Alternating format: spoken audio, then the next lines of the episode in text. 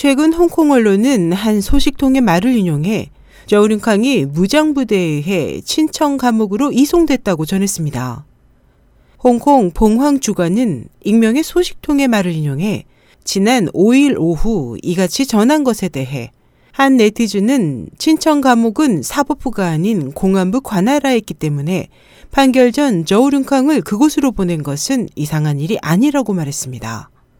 올해 8월 초 해외 신문 교보는 저우륜캉이 친청 감옥의 1호실, 즉 마오쩌둥의 안에 장칭이 투옥됐던 방으로 배치될 것이라고 전한 바 있습니다.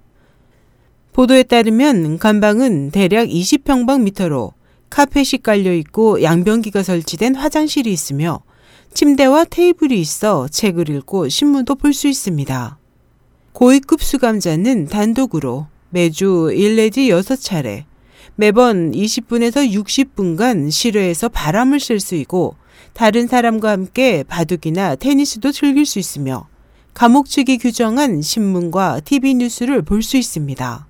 그 밖에 성부급 이상의 고위급 수감자에게는 국가 3餐의 식사와 매주 한 번 우유와 과일 등이 간식으로 제공됩니다.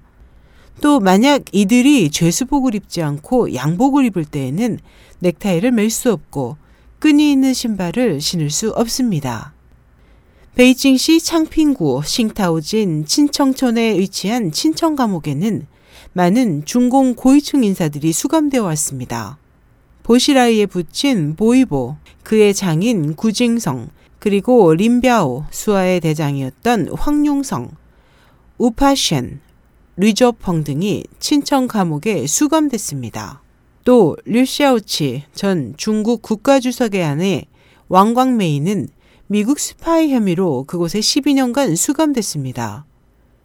그 밖에 가장 유명한 수감 인물로는 1977년 감금된 마오쩌둥의 아내 장칭이 있고 또 지난 20년 사이에는 천시퉁, 천냥이, 그리고 보시라이가 있습니다.